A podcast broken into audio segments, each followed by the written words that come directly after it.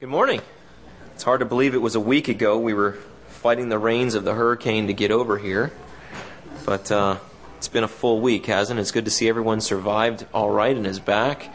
And um, we need to continue to pray for the brethren in the New Orleans area. Interesting that the, the areas that they did all that work to try to protect were okay, but right on the other side of that wall is just disaster, very reminiscent of what they suffered last time. Uh, Brother Bob Brown is one of the full time workers in that area. And several times over the last several years, um, he has talked about the struggles that they've had. They've rebuilt the assembly, many of the people's homes. Uh, some have had to relocate. But even though seven years have gone by, he said they've never really fully recovered from the, the losses that were sustained in their community. A lot of people have left the area, so there's a lot of empty homes. They're just kind of like ghost towns. Um, the economy has suffered greatly. Jobs are harder to come by because there's less people there to hire. And then you consider the uh, the oil spill just a few years ago that uh, was a large part of employing people there, and uh, that really kind of shut things down even further. And uh, they've just really been struggling. Um, and uh, uh, he has really appreciated and expressed from the saints there over the years the the appreciation for prayers for them, and we should remember to do that yet again. And I know a lot of people came to help. Uh, we were very close to being able to do that ourselves, sending a group up to help after Katrina went through in oh, uh, was it seven? Oh five, oh five, seven years ago. Um, but I don't know whether they'll need something like that again. We need to wait, watch, and pray. But good to see everyone out this morning. We are continuing our study in the book of Genesis, and so if you'll turn with me to Genesis uh, 46 and 47 is our passage. Now, we're kind of continuing the story, so there's always more that's that's just happened that kind of feeds into what we're studying, and um, so we found that Joseph, having been put in place of uh, authority in e- Egypt, right under Pharaoh himself, has been in place now to help Egypt and all the known world at that time to make it through the famine that God had predicted and told them about through the dreams of Pharaoh that Joseph had interpreted, saying that there would be seven years of great abundance, but then seven years of famine. And it was during these first two years of famine that even Joseph's family, all the way up in the land of Canaan, the land we now call Israel today, they themselves were suffering great famine, and so they heard that there was food in Egypt. The brothers went down to get some food. Joseph recognized them and put them through some tests. Have they changed? Can I really tell them who I am, or, or, or are they still the same sneaky, conniving, evil hearted brothers that sold me into slavery some 17 years ago? And he put them through this test. He gave great prominence and attention to Benjamin to see if they would become jealous. He placed that silver cup in, in, in, Benjamin's sack so that when he would be arrested and sought to be brought back to Egypt to be a slave forever for, uh, for Pharaoh, would they be glad to see it happen out of their jealousy like they did with Joseph, or would they actually exhibit a different behavior? And as we learned last week, it was a quite a different response. Judah himself, who was one of the key players in selling Joseph off as a slave, came forward and said, Take me instead. I've given my father a promise with my own life that I will bring him back safely. And if you're going to keep someone, keep me so that he can go back to my father, so that my father's heart will not be broken. And with that, Joseph revealed himself to his brothers. He, he confessed, I am Joseph and so come and draw near to me. And he wept on his brothers, and they talked. And he sent them home, as we'll read today, to bring their father back. He told them the, the, the famine is yet for another five years, so come, come here, and I will take care of you. What a blessed promise, right? And uh, so continuing, let's pick up with the last verse there in chapter 45. When Israel, Jacob, the father of Joseph says, It is enough. Joseph, my son, is still alive. I will go and see him before I die. chapter 46. So Israel took his journey with all that he had, and he came to Beersheba and offered sacrifices to the God of his father Isaac. And then God spoke to Israel in the visions of the night and said, Jacob, Jacob. And he said, Here I am. And so he said, I am God, the God of your father. Do not fear to go down to Egypt, for I will make of you a great nation there. I will go down with you to Egypt, and I will also surely bring you up again. And Joseph will put his hand on your eyes. Then Jacob arose from Beersheba, and the sons of Israel carried their father Jacob, their little ones, and their wives in the carts which Pharaoh had sent to carry him. And so they took their livestock and their goods, which they had acquired in the land of Canaan, and they went to Egypt, Jacob and all his descendants with him. His sons and his sons' sons, his daughters and his sons' daughters, and all his descendants he brought with him to Egypt. Now these were the names of the children of Israel, Jacob and his sons, who went to Egypt. Reuben was Jacob's firstborn. The sons of Reuben were Hanoch, Pallu, Hezron, and Carmi. The sons of Simeon were Jemuel, Jamin, Ohad, Jachin, Zohar, and Shaul, the son of a Canaanite woman. The sons of Levi were Gershon, Kohath, and Merari. The sons of Judah were Er, Onan, Shelah, Perez, and Zerah. But Er and Onan died in the land of Canaan. The sons of Perez were Hezron and Hamul. The sons of Issachar were Tola, Puvah, Job, and Shim- Shimron. The sons of Zebulun were Sered, Elon, and Jaleel. These were the sons of Leah, whom she bore to Jacob in Padan Aram with his daughter Dinah. All the persons, his sons and his daughters, were 33. The sons of Gad were Ziphion, Haggi, Shuni, Esbon, Eri, Arodi, and Areli. The sons of Asher were Jimnah, Ishua, Isui, Beriah, and Serah, their sister. And the sons of Beriah were Heber and Malchiel. These were the sons of Zilpah, whom Laban gave to Leah his daughter, and these she bore to Jacob, sixteen persons. And the sons of Rachel, Jacob's wife, were Joseph and Benjamin. And to Joseph in the land of Egypt were born Manasseh and Ephraim, whom Asenath, the daughter of Potipherah, the priest of On, bore to him. The sons of Benjamin were Bela, Becher, Ashbel, Gera, Naaman, Ehi, Rosh, Mupim, Hupim, and Ard. These were the sons of Rachel, whom were born to Jacob, fourteen persons in all. The son of Dan was Hushim. The sons of Naphtali were Jahziel, Guni, Jezer, and Shillem. These were the sons of Bilhah, whom Laban gave to Rachel his daughter, and she bore these to Jacob, seven persons in all. All the persons who went with Jacob to Egypt, who came from his body besides Jacob's sons, wives, were sixty six persons in all. And the sons of Joseph were born to him in e- who were born to him in Egypt were two persons. All the persons of the house of Jacob who went to Egypt were seventy. Then he sent Judah before him to Joseph to point out before him the way to Goshen. And they came to the land of Goshen.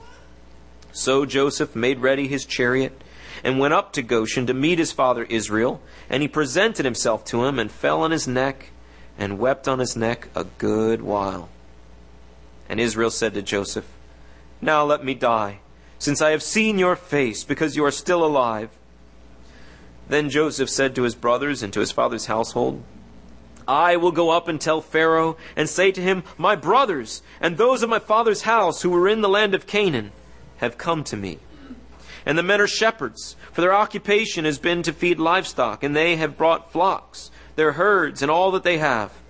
And so it shall be when Pharaoh calls you and says, What is your occupation?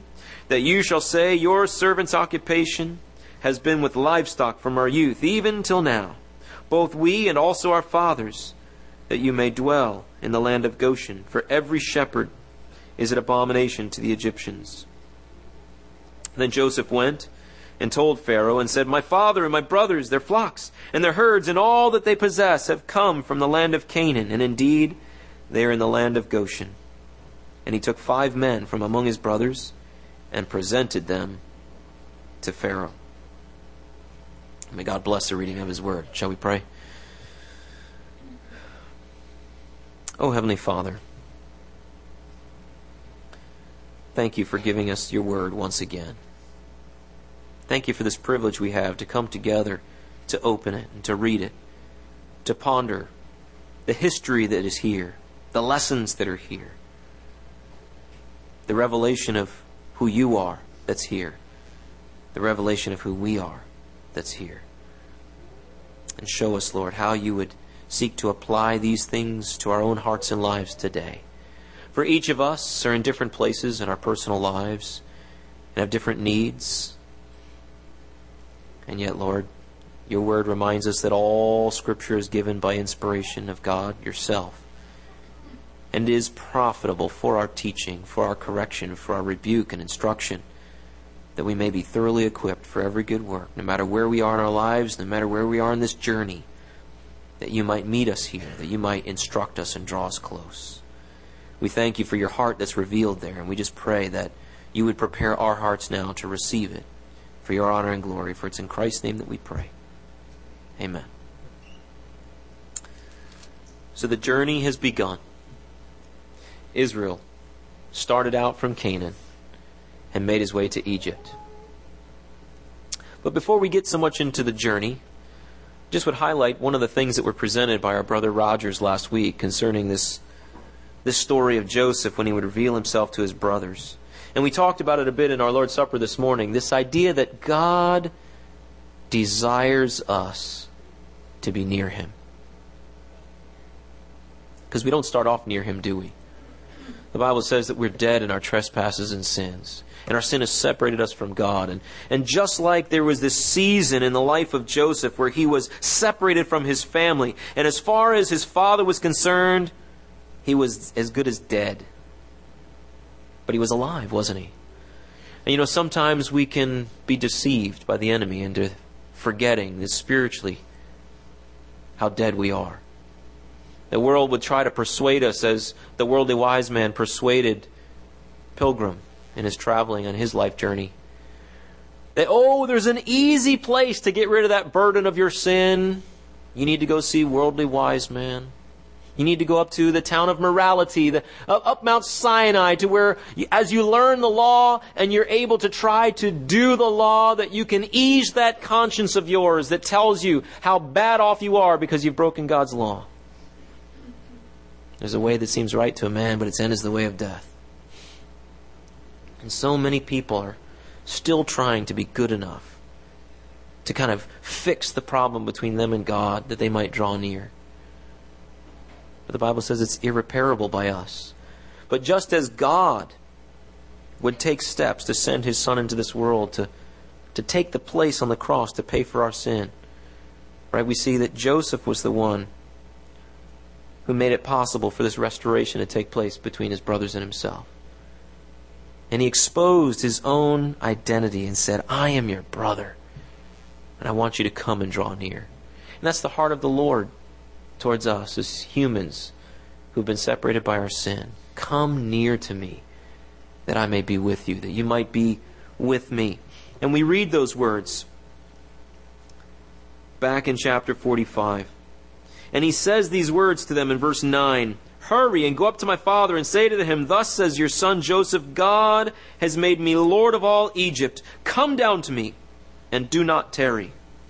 And you shall dwell in the land of Goshen, and you shall be near to me, you and your children, your children's children, your flocks and your herds, and all that you have, and there I will provide for you, lest you and your household and all that you have come to poverty, for there are still five years of famine. And so we see there's an invitation from Joseph, right? To come to Egypt.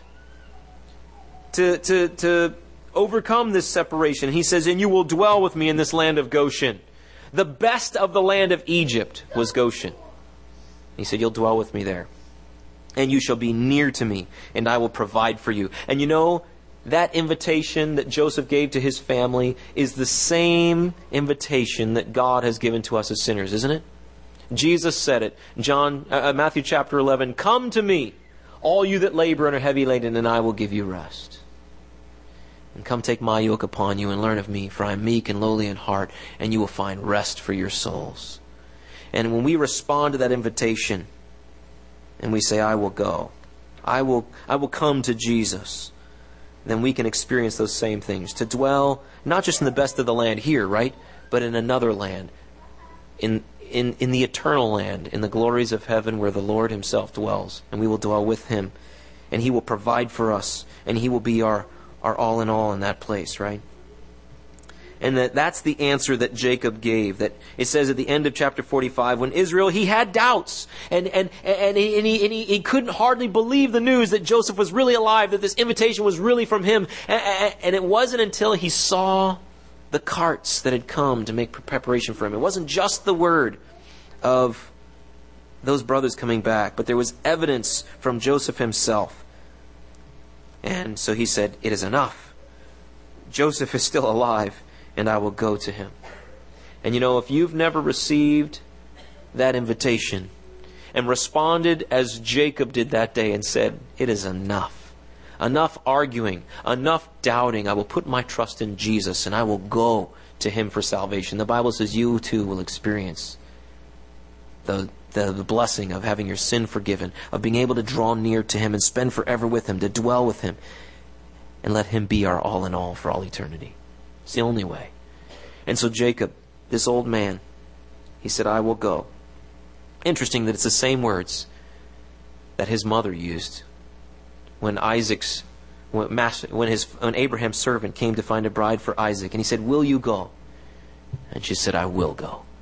And she received the invitation. It's a picture of the church. That's why I know it. the Lord is just giving us this this grand illustration. And whether you're old or young today, if you've never trusted in Christ, I plead with you to do it today because there's no other way. And you'll never regret it. No one here who's ever done that has ever regretted it. And so come to Him today. To those who do, what is his instruction for us? What happens as he takes this journey? See, Israel, he says in chapter 46, took his journey. This, many times, this illustration is used for life itself, for you and for me. In Hebrews chapter 12, it talks about running the race that God has set before us. Our life is a long distance journey from where we are to where we will meet the Lord. And when you know the Lord as your Savior, praise God, He travels with us in that journey. And, and the things that we're going to see Israel experience on this journey are pictures of what God would like to do in your and my life along this journey as well. And so let us note thou, let us note then what we, what we see about this journey that Israel takes. It says that he took his journey with all that he had. And I thought to myself, okay, you know, this is a good lesson for us. If he had had any idea of a plan B, maybe it won't work out so well. I'm just going to leave my stuff, some of my stuff here. I'll come back to it. I won't have to carry it all so far. No. It says he journeyed with all that he had. There was no thought of plan B. And you know, that's what it says of Abraham and, and, and, and all these that are mentioned in Hebrews chapter 11 as those who are examples to us of faith in our Lord. It says that when they went, Abraham especially, it says that he was seeking a city whose foundations and builder and maker was God. And if they had had their mind, verse 15, if they had called to mind that country from which they had come out, they would have had opportunity to return. But now see, it says they desire a better, that is a heavenly country, and therefore God is not ashamed to be called their God, for he has prepared he has prepared a city for them. And, you know, sometimes I meet people who say, well, you know, I gave that Jesus thing a chance, but it didn't work. Well, I'll tell you why it didn't work. They never really came to him. They never really let go of their plan B. The message of Jesus Christ is forsaking all, I trust in Him. That's a little acrostic sometimes used for the word faith. Forsaking all, I trust in Him. And, and, and whatever it is that we think might be what we need to get ourselves back right with God, we can't hold on to any of it. Israel said he journeyed, leaving it all behind, or excuse me, not leaving any plan B option. He put his all in this journey to go to Joseph. And when we come to Jesus, that's what we do. We give him our all. Now, people will argue over whether how much of that is, is making him Lord or trusting in him as Savior. But the reality is, when you give yourself to Christ, you give yourself to Christ. He is your Lord, and you may be disobedient to him as your Lord, but he's your Lord. You commit yourself to him. And you're trusting in him to take that soul that you're entrusting to him and bring you to the journey's end. And praise God, He brought Israel to His end, and He will bring us to that end. He's promised it to us. And what we're going to see is, as, as Israel begins this journey, he has doubts. Right? It says that as he begins this journey, he comes to Beersheba. Interesting place. It's one of the most southernmost cities in the area of Canaan before you leave that land to enter into the territory of Egypt. And perhaps he was having some doubts. Okay, you know, when Abraham was in a time of famine and he went down to Egypt, it didn't go well for him. He wasn't trusting in the Lord. Should I go? Doesn't tell us he asked that question. But it tells us he does stop at this place called Beersheba to have some dealings with God. And this place of Beersheba, the very name, means the well of the oaths. If you recall, the father of Jacob, Isaac, was in this land near the borders of the promised land, and he was in conflict with Abimelech, one of the rulers of the neighboring nations, over that land. And Isaac would dig a well, and they would come dig it up and, and, and take it over, and he would go dig out another one of the wells that Abraham had made, and they'd come take it over. And, and there was all this striving until finally there was this one place where he was able to dig the well, and he made a covenant with Abimelech that there would be peace amongst them. Isaac turns and worships the Lord, building an altar in Beersheba, the well, near the well of the oath. And here is Jacob now, his son, on his way down to Egypt, and it's at this place, the well of the oath, that he comes and offers sacrifices to God. I have to ask myself, what's the significance of that? Well, we see one significance, right? All the patriarchs, as they were as they were, were going through these various parts of their lives, no matter where they went, they did stop and they made altars because their focus was on God and not just their circumstances, not just on them, but they wanted to, to worship God. They wanted to, to, to give Him the rightful place in their lives. But interesting that it's Beersheba here in this passage, the place of the oath, where He makes offerings to God. Could I suggest to you, as believers in the Lord Jesus Christ today, that one of the applications of this for you and for me in our lives would be found for us in Romans chapter 12 in the New Testament, verses 1 and 2. Here is Paul recounting for us the gospel message, laying out for us after countless chapters the m- great mercies of God that, that all men are found guilty and dead and there's no man who can be justified before God by the deeds of the flesh, by the works of the law, but only through faith in Jesus Christ. And at the end of these many chapters, he says to us in chapter 12 of Romans, I beseech you, I plead with you therefore, my brothers, by the mercies of God, that you present your bodies a living sacrifice, holy and acceptable to God, which is your reasonable service. At the very place where we made our oath to God, at that altar coming back to Christ, in view of the mercies of God through Christ in our salvation, he says, present yourselves to God as a living sacrifice. We need to do it again, don't we? We came to him for salvation, offering him ourselves. Well, have we really put ourselves on the altar? A living sacrifice. Not that we die and our life is done, but to stay there in that place of offering to God giving Him our all. And I have to ask myself, well, you know, uh, there was a time when I made that choice. But am I still there? Is my all still on the altar of sacrifice laid? There's a song we sometimes sing about that, isn't it? Right? You'll never be blessed and be perfectly at rest in your heart until all on the altar is laid. And so I would encourage you as I encourage myself at the same time to evaluate how am I doing at following this example? Looking back at that place of oath where I came to know the Lord, where I gave Him myself. Is my all still there? That's what He really wants, isn't it? He wants our hearts, our lives. How many times Jesus was frustrated with the, the Pharisees and the religious leaders because they had all this form on the outside, but their hearts were far from Him. And in our hearts is our all on the altar. That's hard, isn't it? When I look at where my money goes, is that really where He wants it to go? Have I placed it all on the altar? My time, is it really going where He wants it to go? what I invest my relationships in, my spare time, my thing. The list goes on, right? Is he really in the first place? Because that's what Jesus deserves, that he might have preeminence in all things. And so it's that place of Beersheba where he, Isaac, offered these sacrifices to God, the God of his father Isaac. He was remembering See, it's interesting. Israel is this name that God gave him when, when Jacob came to a real relationship with God himself. Always before that, it was, it was the God of Abraham, your father, the God of my father Isaac. It, almost like he didn't really know this God. But, but from the time he had that wrestling match with the angel of God himself, and he, and, and he stopped contending with God and just started clinging to God and his mercies, and God gave him this name, Israel, the one who, who has uh, power with God because God is now his God.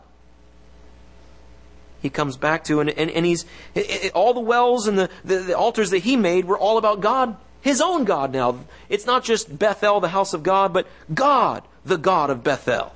And, and, and now yet, there's this hearkening back to his father Isaac. And so I think that there's a reason for that.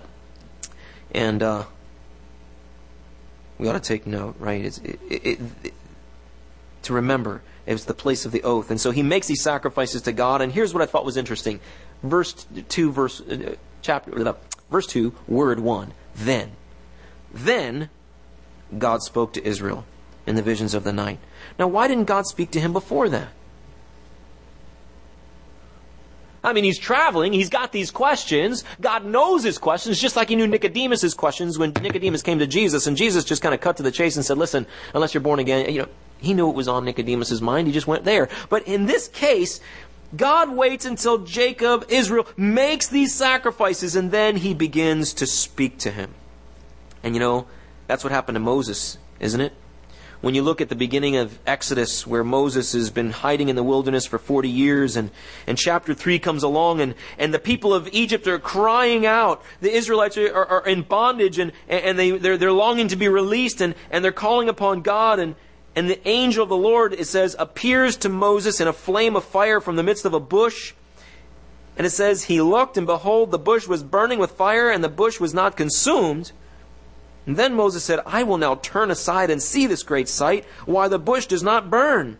And when the Lord saw that he turned aside to look, God called to him from the midst of the bush and said, Moses, Moses. And he revealed to him his plan to send him to Egypt to bring the people back to, to Canaan. The same thing's happening here. When Isaac made that offer, those offerings to God, it says, Then God spoke to him and called out to him, Jacob, Jacob, and he said, Here I am. And God further reveals himself and his purpose for Jacob going forward. And you know, I would suggest again to you today that this is a great example for us. Many of us, not just Megan, wondering about this opportunity of teaching somewhere overseas, but many of us are looking for direction in our lives, aren't we? We're asking God about jobs, about decisions regarding people and places and things, and, and we want to know what does God want me to know? I get the sense here that uh, Jacob really cares this time to do the right thing. How many times he just did his own thing? God said, yes, the older will serve the younger, but he certainly didn't intend for him to steal the blessing from his parents, right? And so he was just doing his own thing because that's what he wanted and he wanted it now. And finally I see Jacob, Israel, a changed person, and he says, he wants to know. And yet God waits for him to make this offering before he reveals it to him.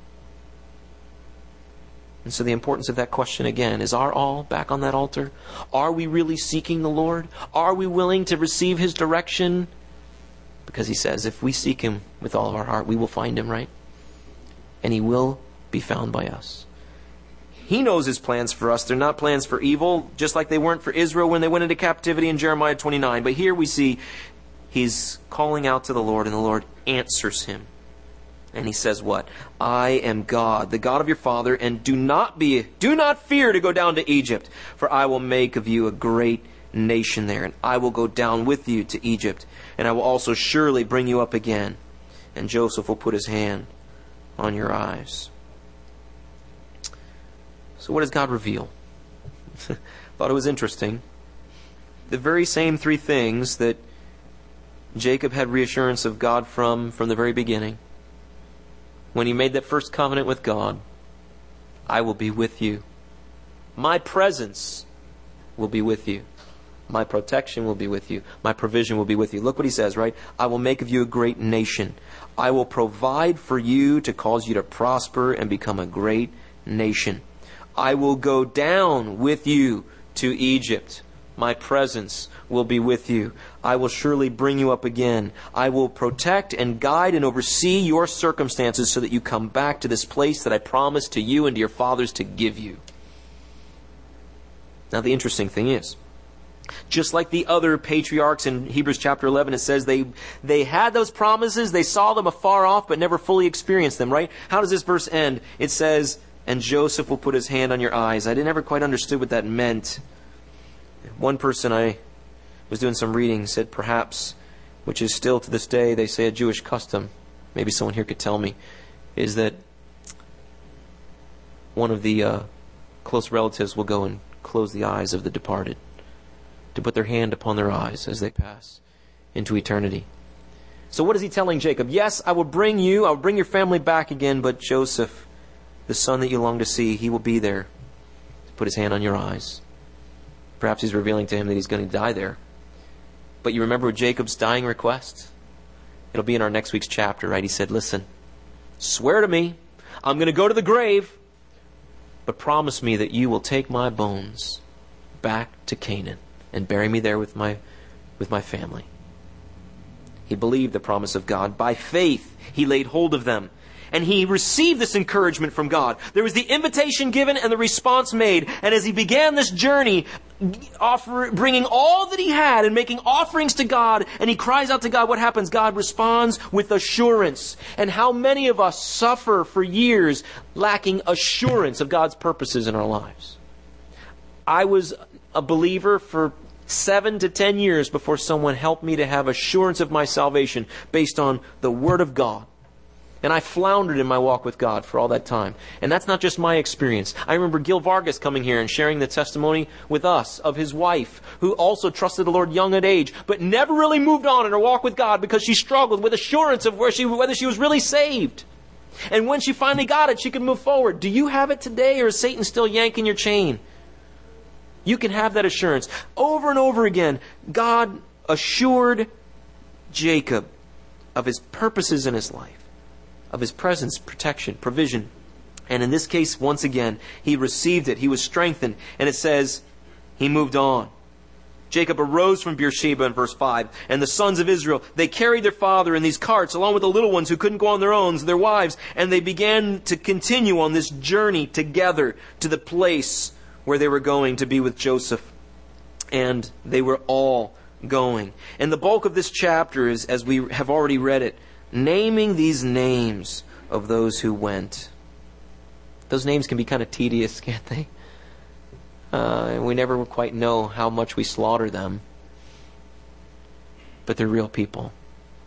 Real people that weren't forgotten, whose names were recorded as those who made the journey. And praise God, if you have put your trust in Jesus Christ, your name has been recorded.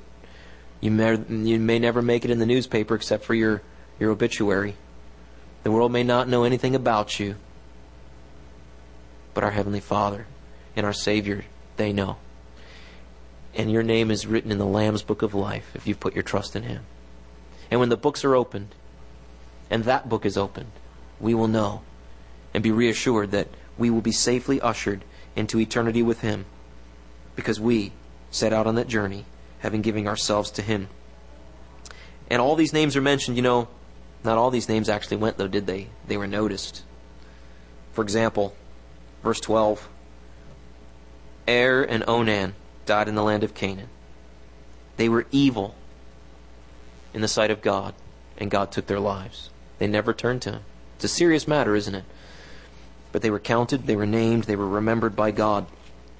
And so all these persons, now there's some people who who will make a, an issue out of the fact that verse 26 tells us that all those people, all the persons who went with Jacob to Egypt, who came from his body, besides Jacob's sons' wives, were 66 persons in all. And yet we read here in verse 27 that the sons of Joseph were born to him in Egypt were two persons, and all the persons of the house of Jacob who went to Egypt were 70. And so they would say there's a contradiction in the scriptures. But if uh, if you would notice, and there's a couple different ways people total up these numbers, but it says that the persons in verse 26 who went with Jacob were 66 persons. Those who went with Jacob. Well, Joseph was already in Egypt. His two sons were already in Egypt, and Jacob didn't go with Jacob. Jacob was Jacob, right? So all those who went with him were 66, and you add four more and you get 70. Um, anyways, so there are reasonable responses to these who would cast stones at the word of God. But praise God, they all made it, right? Verse 28 They sent Judah before them to Joseph to point out before him the way to Goshen. And they came to the land of Goshen. The next part is going to bring us into chapter 47. I think I'm going to hold off from going too far into that. Suffice it to say here, okay? They come to Goshen. they send Judah ahead before him to go to Joseph, and he comes to meet them. And he brings them to the land of Goshen, the best of the land, that they might be with him there. Then he's going to go bring a message to Pharaoh and come make an introduction. And uh, I want to talk a little bit this evening about this introduction that's made and how Joseph cares for them in the land of Egypt from chapter 47. But there's something that I was thinking about regarding this journey that I wanted to go back to before we close today. Um,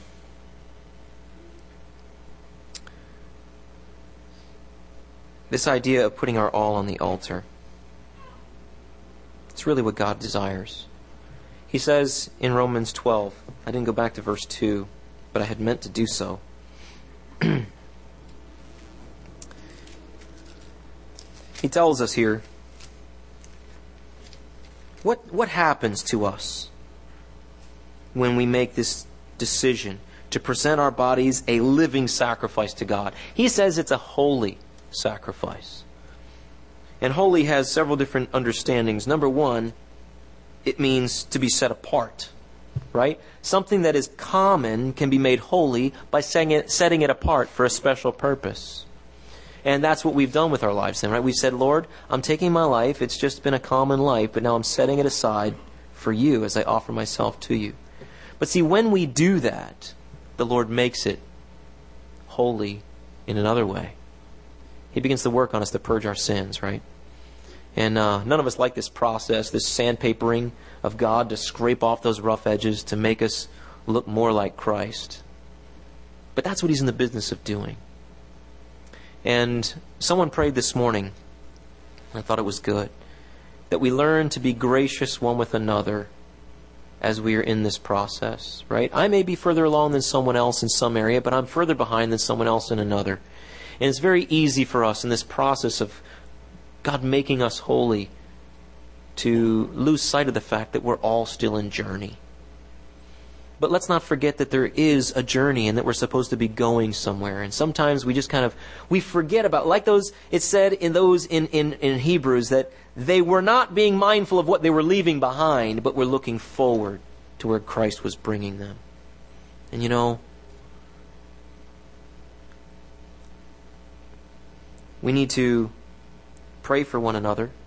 We need to be gracious with one another. But we need to, to really do, I know I do, to, to really look hard at how we're doing it, at allowing Him to make us holy, acceptable in His sight, purging away those things. And you know, it's hard decisions sometimes. Hebrews would say, as we go to run this journey, that we need to lay aside these weights that tie us down. You don't go run a, a marathon with a backpack and army boots on. Right? We try to cut those things that, that hold us back. You know, sometimes um, we need to be careful at how we may be influencing someone else, at, at hindering them in their journey. And um, fathers, you know, we had this this um, this Father's Day. We, it was kind of delayed, but it was a, a day where we, we, we encouraged and tried to challenge the men in our midst. Um, you know, beginning from that movie Courageous, about not just being a I'm doing I'm not doing so bad kind of a man to wanting to excel. Having the courage to to break away from the mediocrity of our day to truly run wholeheartedly with Christ. And I guess I'd just like to reissue the challenge to us as men, as husbands, as heads of our homes, to take that calling seriously. Um, you know, we try real hard in our youth ministries to know that we're teaching the Word of God, to know that it's being taught accurately, and to bring along these young ones who don't know the Word to learn it and move on. But you know what? It's not the church's job to do that. It's our job to do that. Deuteronomy chapter 6 calls us as parents, and especially as men, to take every opportunity to be training up our children, to be discipling them, winning their hearts for Christ, saying, Look what God has done in my life. Look what the Lord is doing here in, in our family, and, and point them to Him. And it's not the norm for our system today. It's not the norm in the church. And I'm not just saying us, I'm saying in the church at large. We're, we're looking to everyone else to do what God is calling us to, even in the church. Right? Yeah, we're going to keep teaching as best we can the Word of God. But are we reading it together? Are we reading it on our own first, right? But and this is hard, right? Maybe, maybe we haven't lived up to all that we want to be, and, and, and it's hard after we've failed before our wives for months and maybe years on end to say, dear, let's, let's read the Word of God together this evening. Let's pray. For fear that maybe a hypocrite's going to lead us in the Word of God now, huh? Hopefully that's not the response, but that's a fear. Because I know what it's like to feel that, that how am I going to pray some try to be something I'm not in front of my wife. But you know what? If I can begin by humbling myself and let down the guard and say, you know, God, I'm here. Like Jacob. Look, think of all the failures Jacob had. But he was now leading his family, forsaking all, making the sacrifice to lead his family to Egypt. And how much could they have called him a hypocrite for so many things in his life? But you know, he was finally humbled. And he took a place to lead his family to Egypt. And I don't know what it's like for you. Maybe you feel like I don't, the, my wife may know the Word of God better than me. That's okay. Our, our, our, our need is to take the initiative and say, this is the direction we want to go. Let's read it together. Let's discuss it. Let's see what stuck out to you, dear. Let your wife explain what she's heard. Praise God for what he's taught her. And, and then you can help say, you know, that makes a lot of sense. How can God help us to practice that together, family? And press on. We have a need. We have a need. And you know what? Our children need to see this.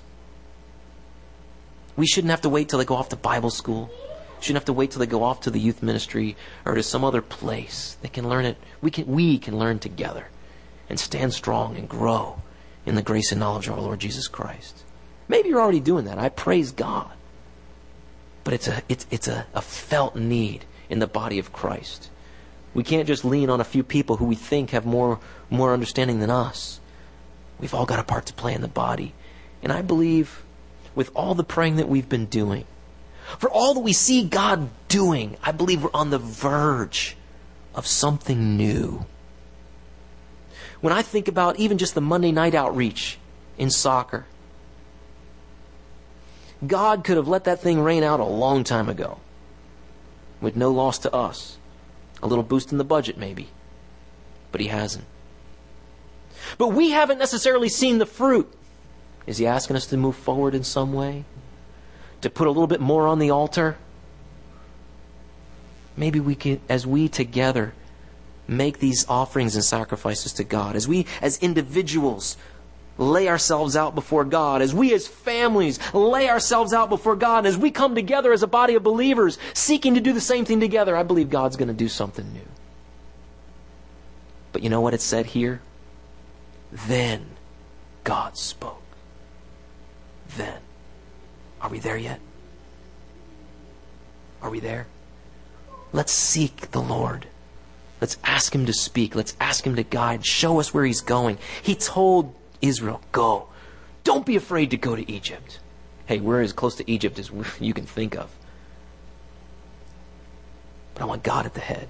I want Him to lead. I want Him to move. And let's see what He will do in our own midst today. Father, help. we cry out to you. Here is this man that we often hold up as a poor example, a deceiver, a usurper. But he has become for us an example.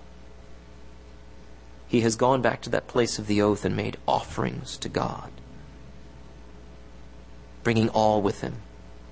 And you spoke to him. You assured him of what you were doing and encouraged him to proceed in that journey. And Father, I just pray that you would help us. Help us. And I pray especially for us as men, Lord, that you give us the courage. It's a scary thing to step out in the unknown, but to look at ourselves and our families and to look up to you and to respond in whatever way you should show us according to your word. I thank you again for that precious word, Lord. It's our lifeline as we seek to run this race in a way that is pleasing to you, to make ourselves holy, acceptable to you as living sacrifices. May we indeed do it not out of some ritual, but out of just a, a loving response, a reasonable response in view of the mercies that you have shown us through Jesus Christ our Savior. For it's in His name that we pray. It's in His name that we've gathered today. May He indeed be exalted. Jesus Christ our Lord. Amen.